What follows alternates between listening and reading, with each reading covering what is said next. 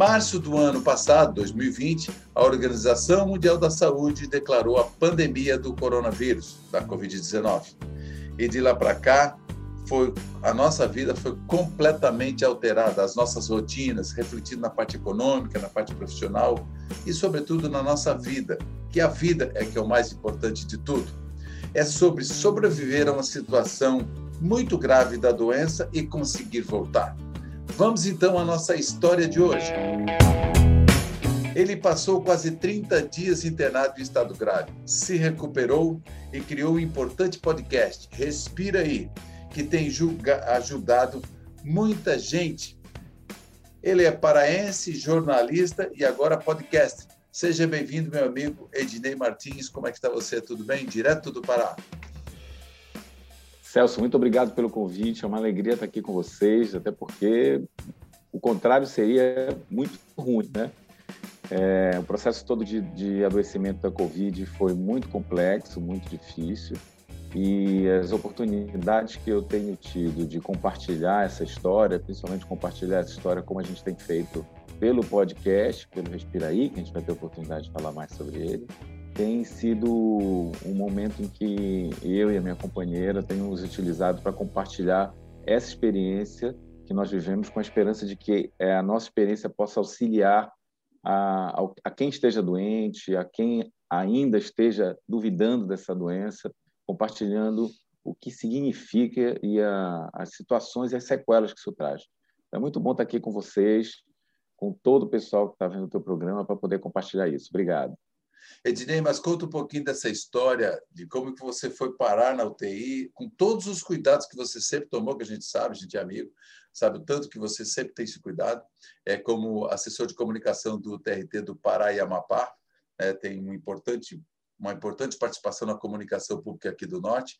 E, e como que é, me conta um pouco essa história de como que surgiu, foi, enfim, foi para o hospital, parecia que era uma coisa boba e, e, quase que que você chegou a ser entubado. Conta para gente. É, eu e a minha companheira Isabela, nós positivamos no mesmo dia, né? E já já ficamos isolados dentro do, do apartamento, né? isolados completamente, né? dentro de um apartamento específico, enquanto a família estava em outro. Então, isso foi muito bom para a gente poder evitar qualquer tipo de contaminação. Apesar de nós termos tido todo o contato, todo o cuidado, todo o, o, seguindo os protocolos de segurança, como a gente diz, né? máscara, lavar as mãos, álcool em gel, é, chegar em casa, tomar banho de cabelo e tudo tal mas infelizmente nós fomos contaminados. Ela se recuperou bem, né, fez o processo da doença e teve uma recuperação regular dentro do que se espera. No meu caso, infelizmente, eu agravei e agravei muito. Fui agravando gradativamente e que o, o que os médicos colocam muito foi essa questão da nova cepa. Infelizmente, por esse descuido todo que o Brasil tem tido, inclusive a gente tem visto a quantidade inacreditável de festas clandestinas que ainda ocorrem, né? É, a gente percebe que as cepas estão se desenvolvendo em um nível muito rápido. E essa específica, eu estou aqui em Belém, então a gente acredita que foi a cepa que se desenvolveu em Manaus e que migrou para outros lugares. Ela é bastante agressiva do ponto de vista de infecção. Então, o que nós vimos, principalmente no hospital, quando eu tive que internar, para um acompanhamento mais, mais delicado, porque eu fiz várias mudanças de antibióticos, todos injetáveis, e aí você tem uma dinâmica muito diferente disso, né? e você entra no hospital andando e não tem ideia do que vai acontecer com você lá dentro. Então, o que a gente tem trazido é um pouco dessa experiência, ela comigo o tempo inteiro, porque como ela também estava positiva, ela pôde ficar comigo no hospital na ala de Covid. Então, nós ficamos no apartamento, ela o tempo inteiro comigo lá do lado. E isso fez muita diferença, né? Na, principalmente na obtenção da cura, que em um determinado achei, de tempo eu achei que eu não fosse conseguir. É, e, e, como que foi, por exemplo, essa superação, né? Porque, veja, a pessoa tem que ter um certo preparo até psicológico, né, para enfrentar uma situação dessa. E você ali com a sua companheira de lado também com Covid, mas de, ela até um pouco é, menos pior que você com a doença, mas eu acho que isso aí já dá uma força muito grande, né? E também mais o que que agregou para você conseguir ter a esperança de realmente é, ir a recuperação vindo?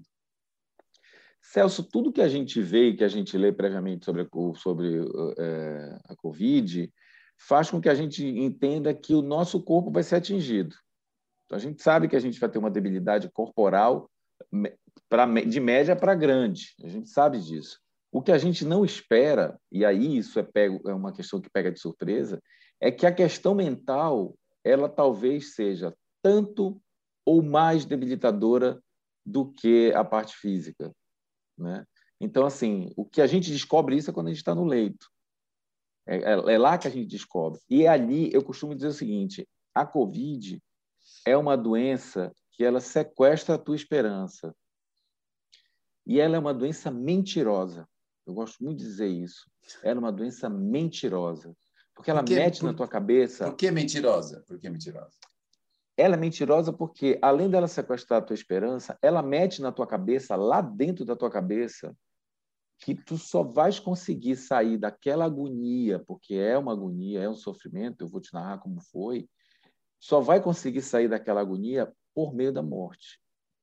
Então chega um determinado momento que tu começas a desejar a morte, porque tu acreditas naquilo. Pô, só vou conseguir ter paz agora se eu morrer. E aí tu começas a te convencer que tu tem que morrer. Caramba. Então ela sequestra a tua esperança e ela mete essa mentira na tua cabeça.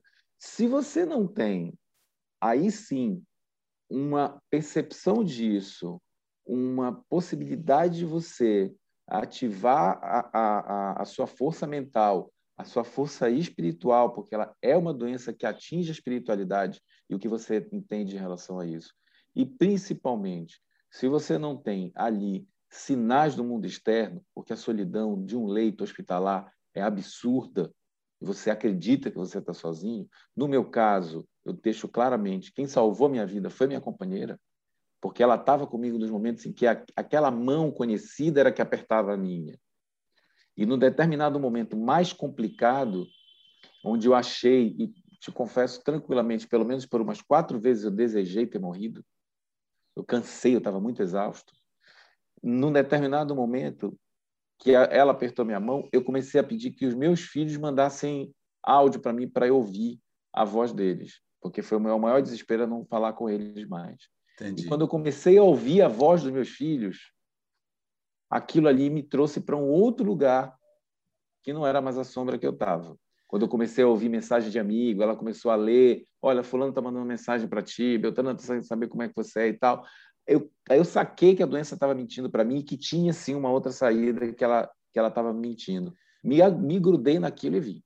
Porque ali eu acho que a pessoa mergulha, né? Porque foi o caso também do, do meu genro, Samir Otto, que também ficou na beira de ser entubado, uma situação complicadíssima. E ele reportou, comentando comigo a gente depois, lógico, assim, já faz um mês que ele saiu, está tudo ok, já retomou, mas ele, em algum momento, ele disse o seguinte, exatamente, ele disse, olha, eu me entrego. Tipo, essa situação que tu falou. Tipo assim, a pessoa diz, olha, não tem como, se rendendo já, tipo assim, sem força mais.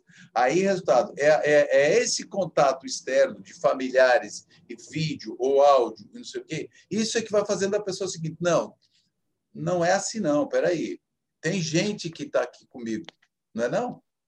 Exatamente, exatamente. Isso, é, isso é que é muito interessante. Esse fator humanizador do processo de cura, ele precisa ser considerado. Eu vi agora recente que o, o CRM de São Paulo é, proibiu o contato de familiares com os doentes em estado grave de Covid.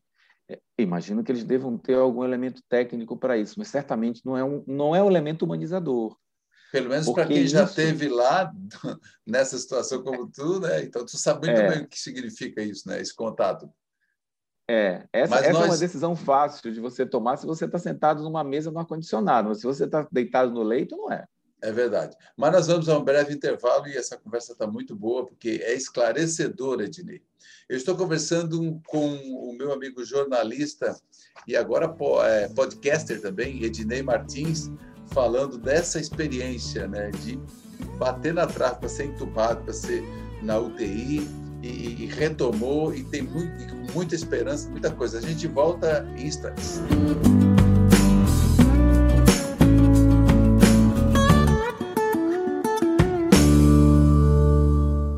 Estamos de volta. Eu estou conversando com Ednei Martins, uma pessoa que é um querido amigo, jornalista, ele é assessor de comunicação da Justiça do Trabalho, ali nos estados do Pará e Amapá, já foi assessor do TRE do Pará, presidente do Fórum Nacional de Comunicação e Justiça. Então, ele tem uma história na comunicação que realmente dá muito orgulho de ser amigo e parceiro desse colega que passou por uma situação é, muito extrema, é, no sentido de quase se entregar para a Covid, se entregar e, e, não querer lutar mais, mas ele conseguiu forças, resgatou e esse e as, a família, amigos todos dizendo vem para cá, estamos contigo. Isso deu diferença, né, Ednei?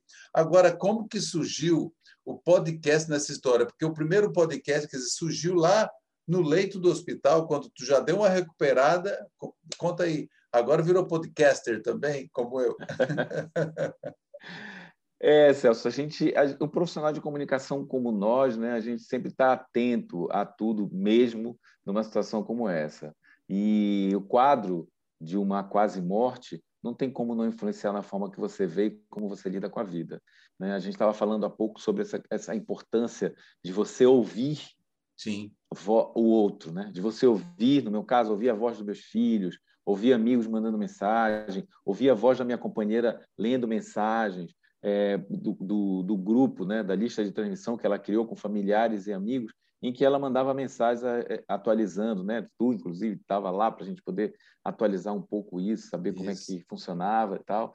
Então, é, a gente começou a perceber o quanto que a palavra ela tinha uma importância e quanto que a palavra ela tinha uma, um, um papel curador, né? E aí, é, nessa, nessa dinâmica toda, eu, eu, o que eu passei foi um, um processo muito complicado, Celso, porque é, num determinado momento, e é importante que se saiba disso, a Covid vai te levando para um lugar em que você acha que você está bem.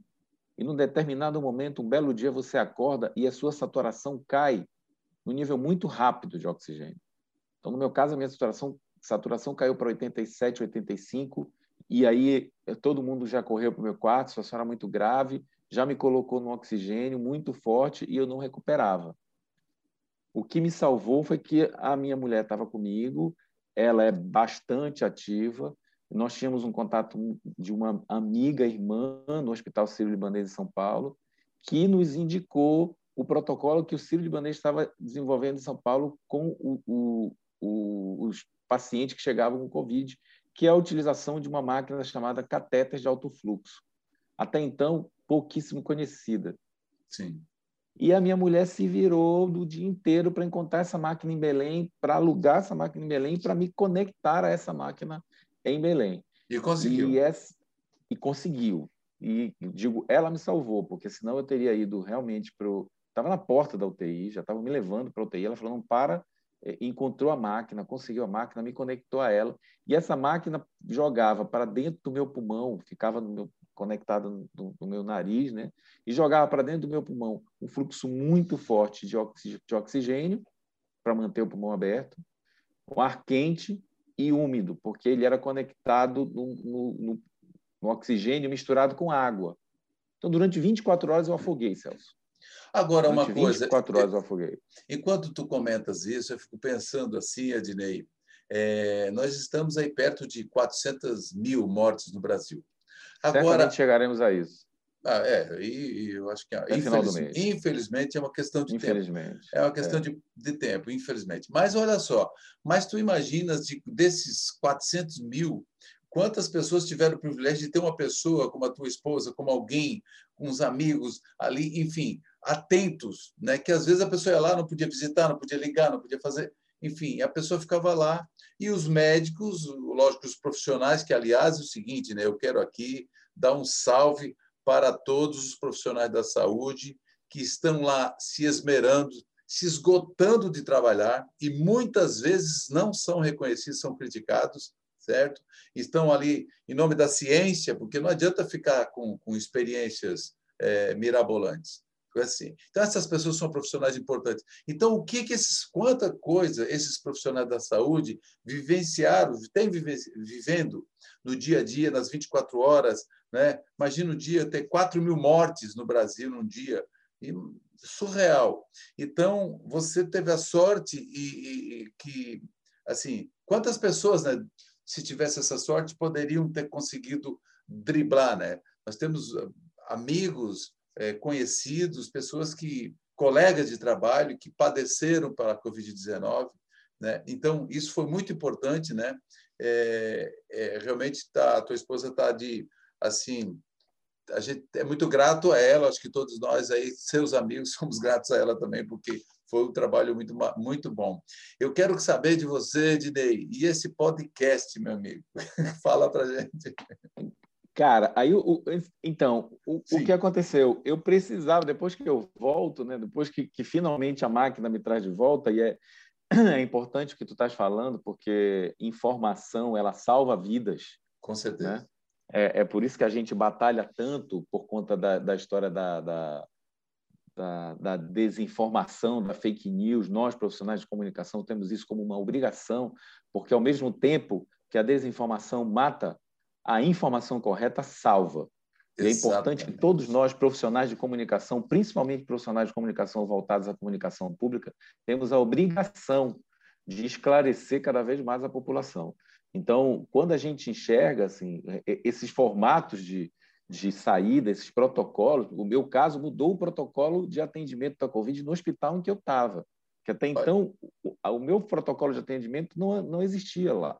E como eu me recuperei a partir dele, o hospital então adotou, que era um protocolo do Sírio libanês que foi, foi adotado no hospital em que eu estava, por Olha conta aí, do resultado positivo. Uma, uma, prática do Sírio foi para colocada, colocada aí. Olha que só. Que diga-se de passagem, Celso, eu acho muito importante o que está falando com relação aos profissionais de, de saúde. Isso. Os profissionais de saúde, eles são os médicos, eles são as enfermeiras, eles são os auxiliares de, de, enfermagem, eles são a equipe de limpeza, eles são a equipe de nutrição que faz a comida, que é importante para a gente se recuperar, eles são os, os fisioterapeutas, eles são uma, os maqueiros, eles são uma infinidade de pessoas, um exército o motorista das ambulâncias. Há né? mais de Muito... um ano. É, exatamente. Estão nessa batalha há mais de um ano. E para eles, isso não passa. Porque eu saí, por exemplo, do hospital, mas no meu leito, outra pessoa entrou. Outra vida entrou, outra família entrou. E eles lidam psicologicamente com essa perda ou ganho. Né? Então é importante a gente considerar. Na hora que eu, que eu começo a fazer meus exercícios de respiração para melhorar meu pulmão, que foi bastante atingido, comprometido, eu me lembrei de como que uma mensagem como essa, como chegou dos meus filhos e como chegou dos meus amigos, poderia ajudar outras pessoas.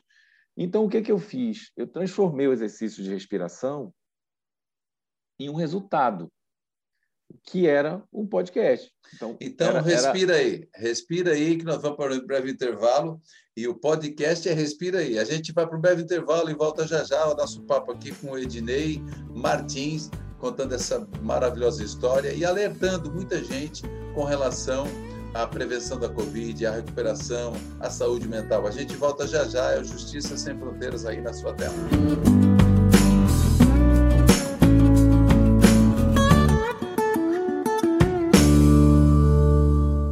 Estamos de volta aqui com o nosso podcast Justiça Sem Fronteiras, que também agora no YouTube e na TV, é, no canal Amazon Sat e a nossa conversa com esse paraense maravilhoso, que é o meu amigo Ednei Martins. Ednei, agora sim, é, respira aí e fala desse, aí. É, fala desse podcast, cara, que a gente levou para o terceiro bloco. Fala aí, meu amigo.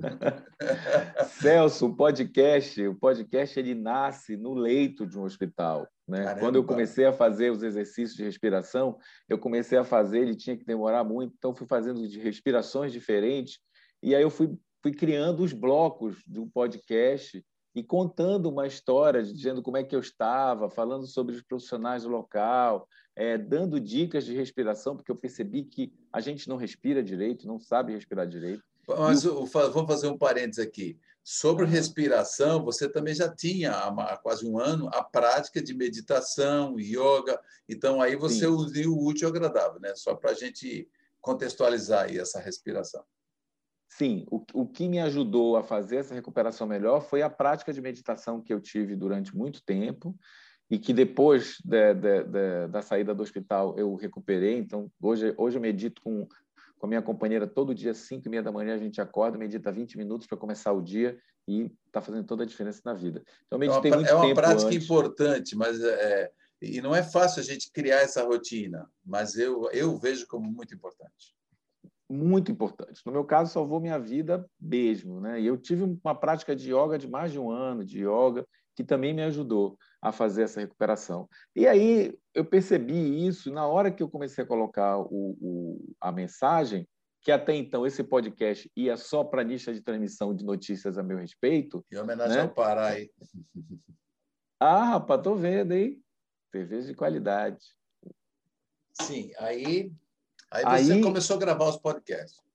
Comecei a gravar o podcast, peguei o celular, comecei a gravar o podcast direto, porque tinha que fazer o exercício direto, então sem corte, sem edição, direto, roots, como diz o outro, né? Bem, bem, sim, sim. bem roots mesmo, e a gente mandava direto para a lista de transmissão. Qual era o objetivo dele, Celso? O objetivo dele, na verdade, era mandar uma mensagem de positividade de alguém que estava no leito, que conseguia compreender de fato o que é estar no leito. Porque às vezes a né? pessoa está tá lá sedado, tá, enfim, está medicado e tudo, mas se colocar um fone de ouvido ali, ele fica ouvindo aquilo ali, ele, ele, ele dá conta, né?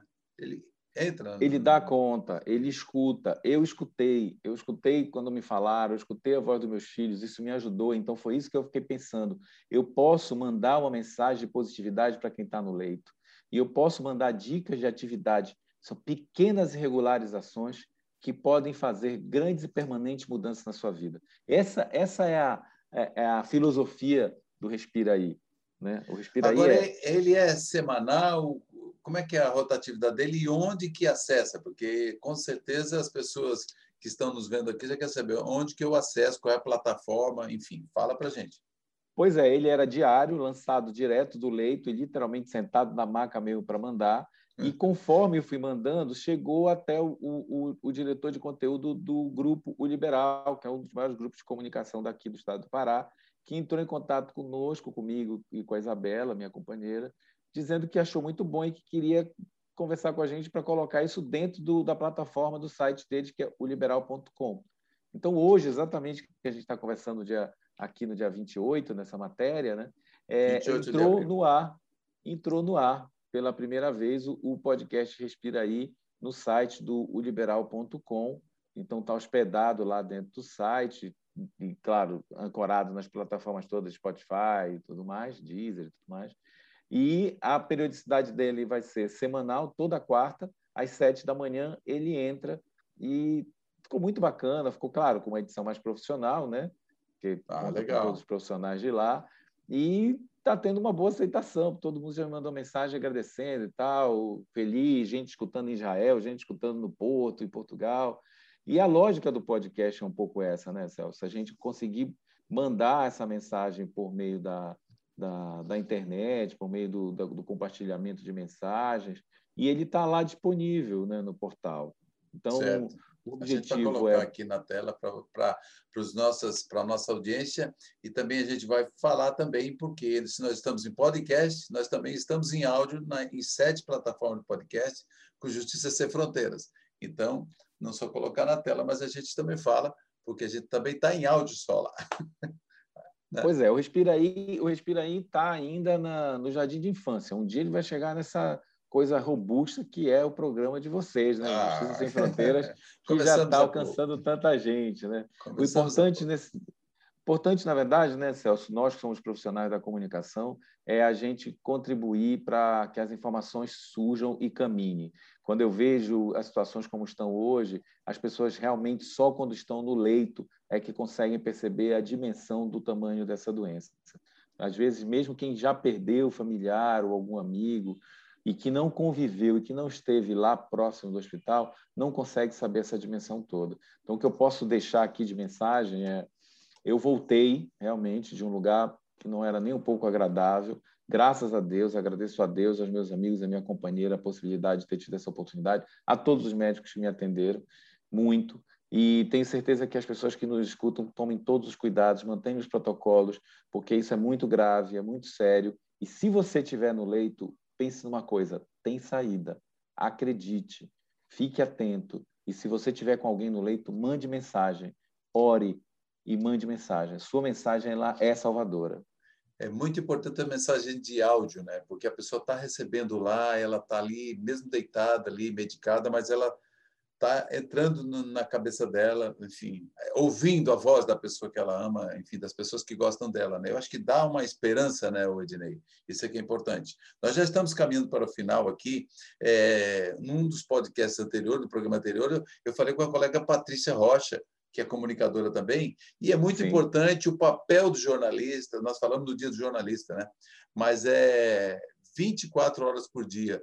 É, então, essas pessoas que às vezes ficam compartilhando fake news além de ser crime, isso causa um problema muito sério na, no, na informação. Né? Isso aí pode, eh, quer dizer, ao invés de salvar vida, é o contrário, está né? Tá colocando em risco a vida das pessoas. Ednei, eu quero agradecer aqui a tua participação e dê seu, as suas considerações finais aqui. E muito obrigado mesmo. E que bom que você está de volta, meu amigo.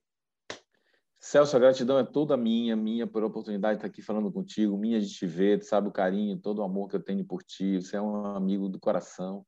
Obrigado mesmo, fico feliz pra caramba de estar aqui conversando contigo. Para todo mundo que está nos ouvindo, o que eu posso dizer é: se você vai compartilhar alguma informação, cheque antes, compartilhe sempre informações verdadeiras.